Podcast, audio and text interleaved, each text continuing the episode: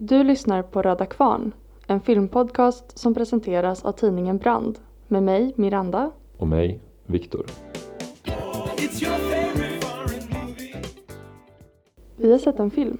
Precis, vi har sett äh, Apflickorna, en svensk film från 2011 av Lisa Aschan.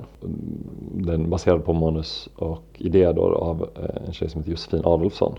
En film som var väldigt hyllad när den kom. Den vann massa priser av olika slag på Guldbaggegalan framförallt. Och det var hennes debutfilm? Det var hennes debutfilm precis, en av de mer hyllade debutfilmerna i svensk film på senare år.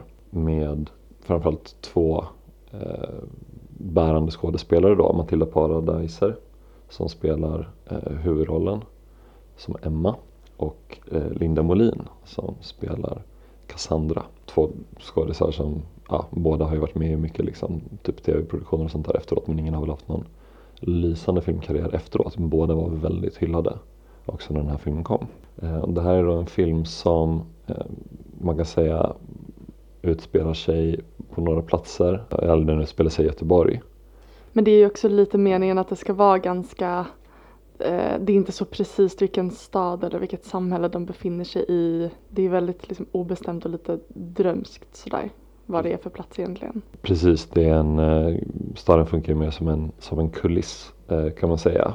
Egentligen är det här en film som utspelar sig i Emmas hem där hon bor med sin pappa och sin lilla syster som också är en viktig karaktär, Sara.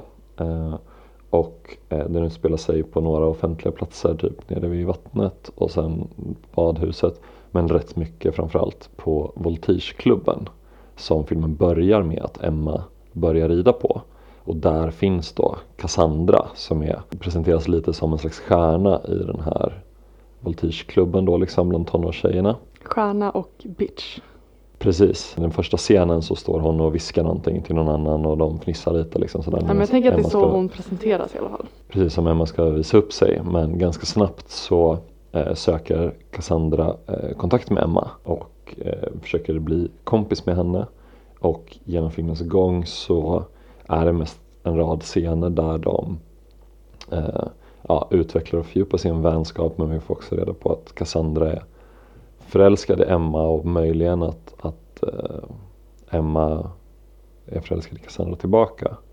Det är en oförlöst kärlekshistoria eh, som också väldigt mycket är en maktkamp mellan dem. Sen så parallellt med det så får vi lite följa lilla syster då, Sara i hon håller på med konstsim och det är lite scener kring det men det är också så att hon är förälskad i sin betydligt äldre kusin Sebastian som är barnvakt åt henne regelbundet och som hon vill uppvakta. Eh, vilket ja, inte blir så framgångsrikt. Utan hur gammal är Sara? Alltså hon är väl typ hon är, fem?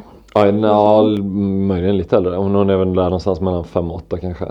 Uh. skulle jag säga. Uh. I liksom, Liten tjej. Ett barn liksom verkligen. Uh. I skolåldern men liksom ändå talför och tänkande. Liksom har lite leksaker men vill vara lite större än är på vissa sätt. Vi kommer att prata mer om det. Men vad handlar filmen om egentligen? men det här är en film som handlar väldigt mycket om underkastelse och dominans. Och det är ju någonting som verkligen präglar relationen mellan eh, Sara och Emma. Nej, inte Emma och Sara, utan Cassandra och Emma. Det är ju ett tema som går, runt, eh, går igen i, i alla relationer. Och när vi får följa deras ja, närmanden mot varandra och deras liksom hanterande av varandra så är det ju väldigt mycket i termer av ett, ett maktspel som broderas ut för tittaren. Det är ju några väldigt starka scener där de prövar varandra rent fysiskt. Eh, och framförallt då ja, men Cassandra gentemot Emma eh, som ska ja, söka upp henne för att bli kompis med henne och ska hjälpa henne stretcha. Och det är en ganska lång sån scen där hon ska liksom hjälpa Emma att eh, kunna gå ner, i, gå ner i spagat och göra split och liksom stretcha ut benen. Och jag, jag satt där och cringeade liksom. Mm. Det såg ut att göra så otroligt ont. Eh, och på lite andra sådana sätt så, så prövar hon henne rent fysiskt. Får henne att uh, klättra upp på, i hopptornet på tian och ber henne att blunda och snurra runt henne och sen så knuffar hon ner henne i vattnet och sådana saker. I början så så ser man ju just det här, ja men Cassandra som, som prövar Emma och eh, ska tänker man liksom etablera en, en, dominans över henne. Det gör hon ju redan där i början när hon liksom fnittrar lite medan hon ska göra sin uppvisning. Um, men sen så lägger hon ju till slut en, en brännmanet i Emmas händer varpå Emma bara mosar den här maneten eh, och släpper ner den i vattnet. Och det tänker jag är en sån liksom, nyckelscen där saker och ting inte att saker, att relationen skiftar men att vi får se den ur ett annat ljus. Där just Emma trotsar den här smärtan. Precis i den scenen så eh, säger Cassandra också Jag älskar dig mm. till Emma. Eh, och det blir tyst liksom och sen så fnissar de båda lite liksom. Och där så blir man ju lite så här, redan där undrande. Hur, hur allvarligt menat är det här? Eh, de fnissar ju bort det. Och Emma säger ganska direkt, det vore inte kul om jag ringde han Jens, en kille, en snut. Som de fått numret av på badhuset tidigare. Det är liksom två killar som kommer och uppvaktar dem. Lite tafatt. Eh, och även där vänder ju Emma på relationen rätt snabbt med några få ord och gester. Han ber om hennes nummer och då säger hon nej, men jag kan ta ditt. Precis. Eh, och då, då säger han numret, nej han, han frågar liksom du kommer glömma bort det och hon säger jag glömmer inget. Då säger han sitt nummer till henne men hon memorerade faktiskt och hon ringer faktiskt upp honom senare. Så det är liksom, hon har verkligen fått, fått de här betydligt äldre männen då liksom ur balans. Den här polisen Jens spelas för övrigt av Adam Lundgren som ju senare blivit filmstjärna lite i Sverige kan man säga. Men det här är ju lite innan dess så. Han är bara mm. en pretty boy. Mm. För att koppla tillbaks till den här scenen då liksom med maneten i efterhand liksom när man har sett hela filmen så kan man tänka att hon använder Jens mot eh, Cassandra för att skapa liksom en osäkerhet och en konkurrenssituation liksom på något sätt. Hålla Cassandra på tårna lite. Och det är ju någonting som egentligen genomsyrar hela deras relation. när man har sett filmen till slut så kan man se att Cassandra försöker liksom närma sig Emma och vi tror först att det är liksom att hon ska hävda sin dominans men i själva verket så upplever hon sig nog väldigt hotad redan från början och försöker knyta an till den hon ser kommer ta över den här klubben. Liksom. För att Emma är ju eh, helt inställd på att verkligen ta kontrollen över, över klubben, över Cassandra och över egentligen alla. Precis, och Cassandra bryter väl ihop lite vid något tillfälle och säger att eh, vi ska inte tävla mot varandra vi ska alltid vara, vara med varandra. Um, och Emma svarar inte. Och då får ju Sandra, Cassandra panik och liksom säger, ja men säg ja. Och då säger Emma ja. Precis, men strax därefter blir Cassandra uttagen, det här är mot slutet av filmen då, men där blir Cassandra uttagen till ett tävlingslag som Emma inte blir.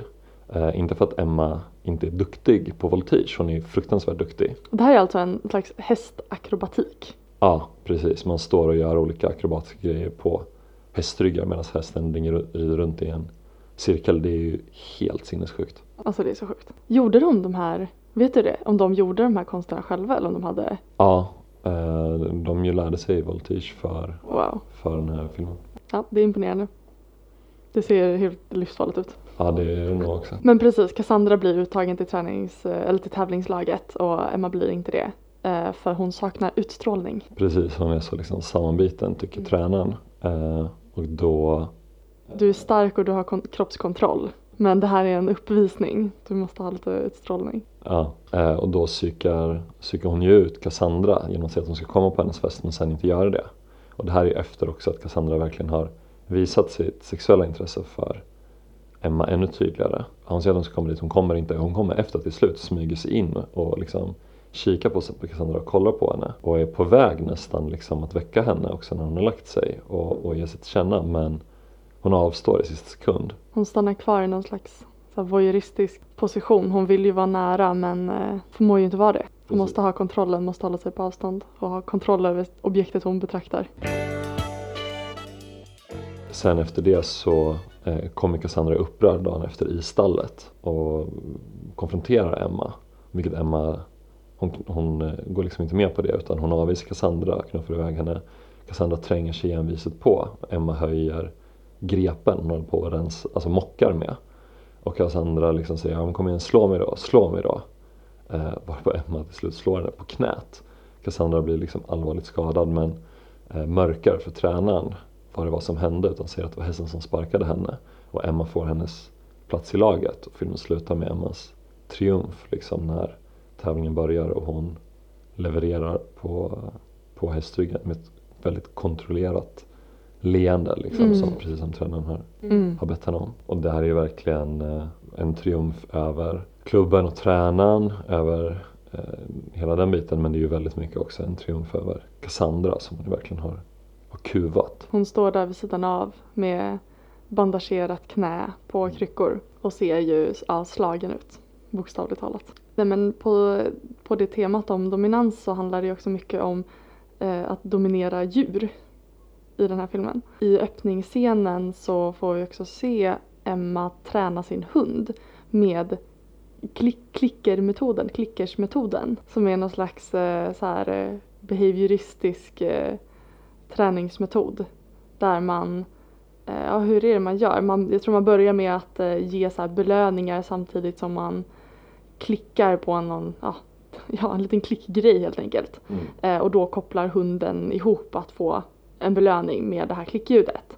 Så att efter ett tag så kan man liksom använda den här klicken då för att ge belöning. Och eh, hon håller ju på med ganska avancerad dressering av den här, av den här hunden. Eh, och har den liksom i ett väldigt tajt grepp. Eh, och hennes eh, lilla syster Sara eh, sitter och, och tittar på och liksom frågar vid något tillfälle liksom, "Ja, men hur, hur kan du få honom att göra sådär? Och då säger hon liksom sammanbitet att jag har lärt honom det. Det här är ju liksom hela hennes livsfilosofi får vi också reda på. En grej som verkligen är slående med Emma är ju hur hon aldrig menar det hon säger. Alltså nästan ingenting hon säger är ju sant at face value. Liksom. Eh, utan liksom när hon säger ja betyder det nästan alltid nej. Eh, när hon säger nej betyder det nästan alltid ja. Eh, hon säger liksom ingenting, att det är ingenting, inget särskilt, liksom den sortens undanglidande Mm. kommentarer hela tiden. Hon vill aldrig visa sin hand så att säga. Och det är en väldigt stark scen när lilla systern hittar henne i badrummet och säger att ja, men, vad är det, du är så ledsen ut, är du ledsen? Och hon säger att nej jag är inte ledsen, nej jag är inte ledsen. Och hon är jätteledsen. Hon är jätteledsen. Och lilla systern ser det. Och det är ju, lilla systern är ju ännu en, eh, en person som försöker gång på gång komma henne nära. Det är väldigt hjärtskärande. Hon blir också sen tillsagd av eh, Emma, eh, lilla systern då alltså att när hon, hon blir badad och de har rätt mysigt tillsammans och sen plötsligt så trycker Emma ner henne under vattnet. Då frågar hon eh, om hon blev rädd och lilla systern säger nej. Likt Emma då liksom, hon förnekar sin känsla. Mm, ser livrädd ut. Ja, och Emma säger att man måste vara hård, eh, man måste vara stark. Vi får sen då liksom se en annan scen när lilla Sara eh, försöker klicka sig, klickträna sig själv med den här Mm. klicken. Men som säger liksom hård, hård, hård. Klick, klick, Mm. klick, klick, klick. Klick, klick, Det går ju inte så bra. Men hon eh, försöker också att visa sin kärlek till eh, den här äldre kusinen när han kommer då liksom på olika sätt. Hon får inte så mycket uppmärksamhet av honom som hon ju vill och hoppas. Han är ju en väldigt, eh, han, han beter sig ju väldigt passande. liksom. Ja, får Han, är där för, han är där för att vara barnvakt till ett litet barn. Ja, verkligen. Eh, precis, men han är väl lite kall mot henne också. Han blir, han blir lite övervunnen där när hon Ja. har sin dans för honom, vilket ju är otroligt gulligt. Ja. Eh, men bortsett från det så är han ju liksom, ja Ja, men men han är lite lite, motvillig. lite lagom Ja, skulle jag säga för en tonåring som ska vara barnvakt Ja. till sin kusin. och hon vill ju hela tiden vara med den här gången, han, han vill ju inte riktigt det. Och så till slut så säger hon, är det för att jag är din kusin som eh, du inte är kär i mig? Och då säger han att om du inte var min kusin så skulle jag inte ens vara här. Fattar du? Och då blir hon jätteledsen. Mm. hon har väl liksom fått lära sig då liksom den hårda vägen att man ska inte visa vad man känner för då blir man bara sårad. Nej, men ett tema som följer Sara, alltså lilla systern, Mm. eh, det är ju ehm, ja, men, kärlek, sexualitet men också sexualiseringen av barn är ju verkligen, verkligen ett tema som knyts till henne. När hon är på det här badhuset och tränar, hon går simskola eller du sa konstsim. Jag tror hon håller på med konstsim. Ja, konstsim. Då har hon bara små badbyxor på sig. Hon har liksom ingen baddräkt eller som bikinitopp. Och eh, då är det en, en eh, orolig mamma som eh, kommer fram till simläraren och säger, säger väl åt henne att eh, det här barnet kan inte, så här, vart är dens föräldrar, hon kan inte ha, ja men gå topless i princip. Och den här simläraren säger liksom, men alltså det här är ju, det här är ju ett barn, hon behöver ingen bikini. Och eh, mamman envisas och säger att nej men vi har eh, vi har haft män här. Eller först så säger hon ju att amen, hon håller faktiskt på att bli en kvinna. Och kameran liksom tittar ner på den här lilla lilla tjejen som står och liksom trycker sig mot simlärarens ben. Ja, men det är liksom, det, det är en väldigt skarp kontrast till hur den här mamman ser på det här barnet. Eh, men först så säger hon det och sen så säger hon att det, vi har haft erfarenhet av män som har eh, cirkulerat här och som tittar på flickorna. Eh, och det här är ju en väldigt viktig poäng såklart som görs här i filmen just hur mäns pedofila eh, beteenden, hur det liksom överförs på, på flickor, på barn. Eh, och ja, i det här fallet då på Sara. Som ju genast blir jätteobekväm och liksom börjar hålla för, eh, hålla för brösten och gömmer sig bakom, bakom någon krukväxt. Eh, hennes eh, stora syster har ju gått iväg med Cassandra vid det här laget och simläraren säger till henne att ja, men, eh, det är du som bestämmer, du får göra som du vill men då är det ju, då är det ju redan kört. Ja, simläraren försöker ju, det, det, är ju liksom en ganska snygg nyans där när simläraren, eh, hon tycker ju liksom inte att han ska sexualiseras. Hon försöker ju ta bort eh, Saras händer. Mm. Sara börjat liksom hålla för sina, Mm. Skyla sig. ja precis, skylla sig liksom, skylla brösten. Så hon, hon har ju liksom inga bröst så men ja. Och då säger hon det är ditt val och samtidigt som hon försöker dra loss armarna liksom. Och så liksom följer hon efter henne och liksom, du behöver inte lyssna på henne liksom. Hon är verkligen, hon är verkligen på henne. Mm. Hon då säger liksom så att nej men det är mitt val, jag vill vara här bakom blomkrukan. Så det är ju verkligen liksom en, en, en scen där hon egentligen inte möts på sin nivå av vare sig den här mamman eller av simläraren liksom. Det blir liksom inte begripliggjort för henne vad det är som händer. Nej. Utan hon påförs liksom två olika vuxenuppfattningar om barns kroppar och sexualitet eller inte sexualitet. Men hon liksom får inte hjälp att själv liksom navigera den här situationen alls egentligen. Nej. Utan hon får liksom på sig, du måste göra si, du måste göra så. Och du ska välja liksom, men vad, det blir helt obegripligt för henne vad det är för val hon ska göra. Visst. Men efter den här incidenten så väljer, inom situationstecken, så väljer hon ändå bikinitoppens väg. Eh, och hon eh, konfronterar sin pappa med det. Att eh, jag vill ha en bikinitopp och han blir väldigt obekväm och säger att det är för vuxna. Men eh, Sara, Sara ger sig inte utan de hamnar ju i, eh, i eh, så simklädsaffären. Och eh, en expedit eh, visar upp olika, olika modeller och det är ganska så här, ja men ganska gulliga barnsliga modeller med någon rosa med volanger och någon blå med broderade stjärnor. Men sen så är det också leopard bikinin för tuffa tjejer. Och hon, liksom, hon, hon trycker ju den lite mer, hon trycker lite mer på den också. Och eh, Sara tittar ju liksom storögt på, på den här lilla trekantsbikinin och eh, får ju också gå in och, och prova den. Och pappan vill eh, komma in i provrummet och titta men då säger hon ju väldigt bestämt att nej det får du inte. Men direkt efter att hon har sagt det och här är ju vi som, som tittare så känner man ju det, så här, bara, ja men lilla flickan som har just sexualiserats och nu, eh, nu vill hon bli, Mm. vill hon bli vuxen, nu vill hon också vara typ sexig Mm. i den här bikinin.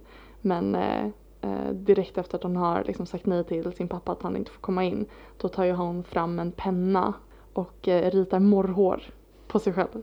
Mm. Då förstår man ju att hon liksom, det här är ju en, det här är en lek och hon ska vara liksom ett djur, hon ska vara typ en, en leopard eller en katt Mm. i den här bikinin. Och den här liksom vuxna blicken på henne som tittaren också har fått i den här scenen. Den liksom, ja, rör sig ju om där. Och hon får ett helt annat agentskap också. Precis, det finns, det finns en eh, scen som är väldigt analog med det. Eh, när hon ska uppvakta kusinen sen när han är barnvakt. Eh, och hon har tagit på sig den här bikinin igen och hon vill dansa för honom. Hon tvingar honom att liksom stänga av tvn för hon ska dansa för honom, fram en CD-spelare. Och börjar spela en låt med ett lite så här lite sexigt sound liksom. Och det är återigen så hamnar vi i samma sak. Och gud liksom det här barnet som har sexualiserats och nu också liksom internaliserat det och sådär. Men sen börjar hon liksom dansa världens gulligaste lilla så här, verkligen så här barndans liksom. Mm. Äh, som ser ut som något som ja, man kan lära sig på dagis liksom ungefär. Mm. Det är fruktansvärt bedårande. Eh, och det, då smälter ju han lite med. Han har ju varit rätt obekväm, eh, barnvakten, men då liksom tycker han ju att det här är ju bara Det här är gulligt. bara, det det är bara för gulligt. väldigt kul att vara med det här barnet liksom, på ett lekfullt sätt, på barnets nivå. Och det är ju verkligen, liksom, känns det som en poäng den här filmen gör, som är så himla bra tycker jag. Att I den samtida hyperkommersialiserade liksom, eh, sexighetsindustrin så eh, görs det ju en massa liksom, bedrövliga grejer och det är det ju många som, som tycker liksom. Men väldigt mycket reflexivt eh, motstånd mot det. Eh, alltså reflexartat motstånd mot det kanske man ska säga. Är ju liksom att, eh, att göra saker tabu. Ja men som den här mamman i badhuset.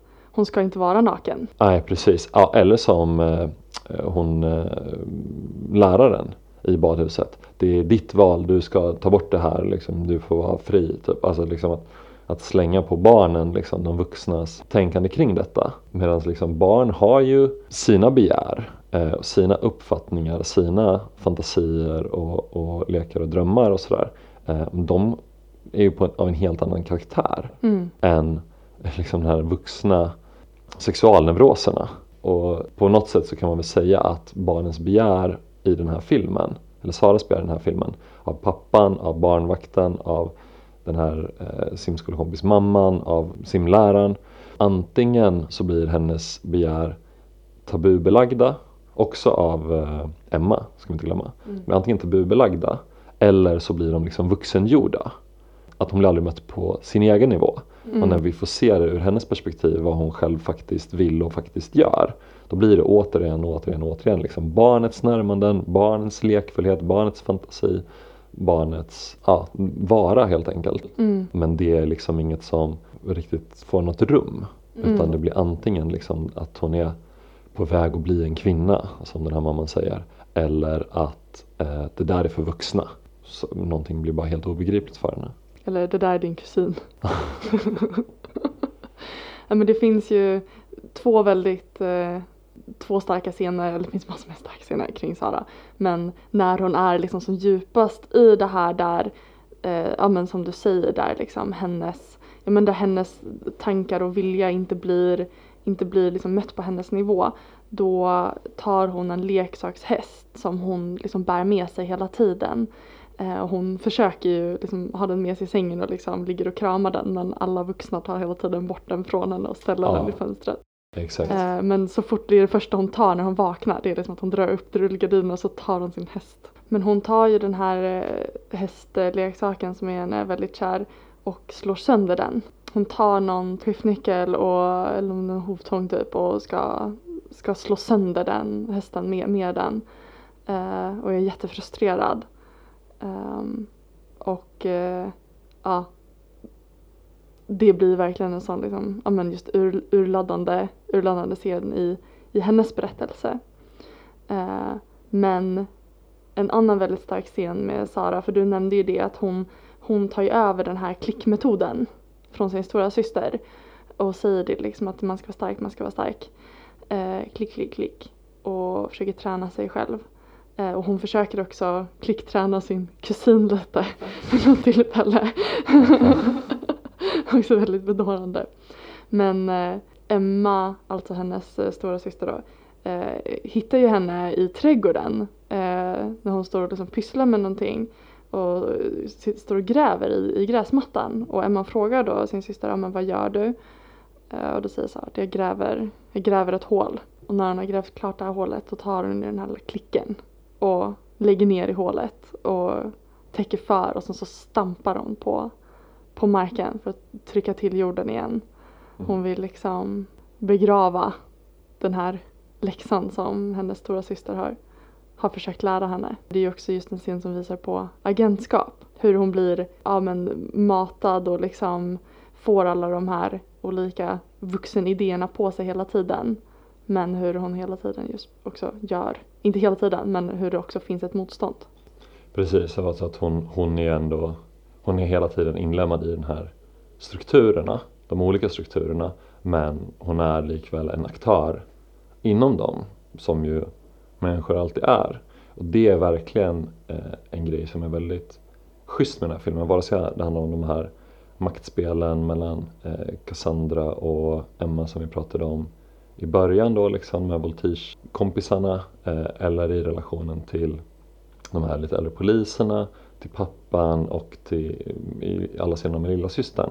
Så någonting den här filmen verkligen gör är att den rör sig kring teman om normer men den liksom faller, inte, faller aldrig ner i en, liksom, vad ska man säga, en förenklad eller så schablonartad normkritik som ju idag känns som att det är det man ser överallt hela tiden. Något väldigt, en väldigt duktig normkritik.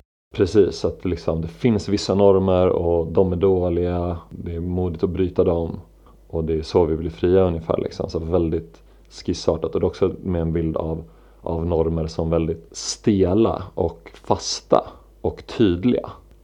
Den här filmen har ju en mycket mer liksom butlersk eh, bild av vad normer är och vad makt är. Eh, och då syftar jag alltså på Judith Butler, en amerikansk eh, filosof som slutet av 80-talet, tidiga 90-talet eh, teoretiserade normen eh, kan man säga i ett par böcker som hette Gender Trouble och eh, Bodies That Matter. Ja, hon har skrivit jättemycket annat men det är väl liksom hennes, hennes mest kända verk som handlar om just det. Eh, och vad Butler menar det är ju att liksom normer det är någonting som är Eh, flytande, det är mångfaldigt, det är motsägelsefullt, det är väldigt komplext. Liksom. Vi rör oss hela tiden i en, en uppsjö av normer som hela tiden omförhandlas eller förskjuts kan man säga. Normerna finns ju inte bara där som någon slags eh, essentialistisk liksom, kraft eller ramverk utan det är någonting som uppstår just i bara ständiga repetitioner och när saker repeteras om och om igen av massor av människor i mm. olika situationer och sammanhang så blir det ju just det, det uppstår massor med variationer, mm. det är mm. flytande, det är väldigt ja, situationellt. Precis, och Butler fäster ju stor, stor vikt vid eh, glappet kan man säga mellan de här repetitionerna. Alltså att om du har en, en normativ handling eh, som du upprepar så finns det alltid också ett, ett glapp mellan repetitionerna där det finns liksom en potential för ett annat beteende och människor gör ju annat hela tiden. Mm. Eh, det är det Butler Det är det hon eh, fäster blicken mot. Precis, det är det hon kallar the, queera och ja, det har ju blivit centralt i, i queer-feministiskt tänkande kan man väl säga sedan dess då. Det Aschan och Adolfsson gör i, i Apflickorna det är ju verkligen också att fästa Eh, Eh, blicken vid repetitionerna och vid eh, de här variationerna och hur människors begär och beteenden inte riktigt ryms i några fixa normer och är svåra att, att bestämma på det sättet eh, utan hela tiden rör sig utanför dem och på så sätt också förändrar dem. Att det finns liksom i de här strukturerna så finns det ändå ett, ett aktörskap. Och jag tycker att det är intressant liksom apropå det du, det du säger där om just aktörskapet. Eh, att man faktiskt kan handla liksom. Att det är något som vi ser både Sara, Emma, Cassandra göra på olika sätt. Det är ju ofta så idag att liksom struktur som, som begrepp sätts i relation till individ som begrepp. Att vi har liksom individer i strukturer. Att de sätts alltså, som ett, paras ihop som ett begreppspar. Eh, och det kan göra det rätt, rätt svårt att tänka på just liksom variationer, på mångfald, på motsägelsefullhet när det gäller normer och när det gäller makt. För att liksom individen är ju liksom någonting, någonting fast och färdigt och någonting som är liksom frikopplat från annat. Det är liksom unikt och det är liksom det som står i fokus med det. Eh, egentligen hör ju individ ihop med samhälle som begrepp. Liksom där samhället är liksom den större totaliteten och individen är liksom den, den unika instansen inom det. Men om vi istället parar ihop liksom struktur med aktör, då får vi liksom andra verktyg för att, att se att det går verkligen att, eh, att hela tiden liksom agera inom det utrymme man har och det går att göra det på många olika sätt. Man är liksom inte dömd att utnyttjas sexuellt av de äldre eh, killarna. Det finns liksom en risk för det. Det är inte så att det inte finns någon könsmakt i den här filmen. Nej, den är ju väldigt närvarande. Oerhört närvarande. Men det finns liksom också hela tiden ett handlingsutrymme där könsmakten inte är absolut och den är liksom inte alldeles närvarande, den är inte likadan i alla situationer och den går att utmana. Visst. Och ja, som du nämnde tidigare att människor får faktiskt inte plats i de här ja, liksom hårda, hårda ramverken för, för hur man ska vara och de här eh, snutkillarna är ju verkligen ett exempel på det. Eh, den här, framförallt den här eh, Jens som får, får syn på, på Emma och som hon tar hans nummer. När de möts i badhuset då är det ju väldigt så att amen, Cassandra ligger i poolen och gör någon slags stretchövning. Det, är liksom, det finns ju en väldigt uppenbar så här, sexuell spänning här och den är ju framförallt mellan de två. Men de här killarna får ju syn på de här yngre tjejerna och de är ju påklädda, de är ju dyngsura men de är ju påklädda vilket ju också gör att den här liksom makt, maktobalansen blir väldigt tydlig. Och de är förvisso tafatta men de är också väldigt målmedvetna i hur de ja, men, söker upp de här tjejerna. Eh, vilket ju också visar liksom att ja, men, ja, de, de har ju väldigt mycket, de har ju väldigt stort handlingsutrymme i det här.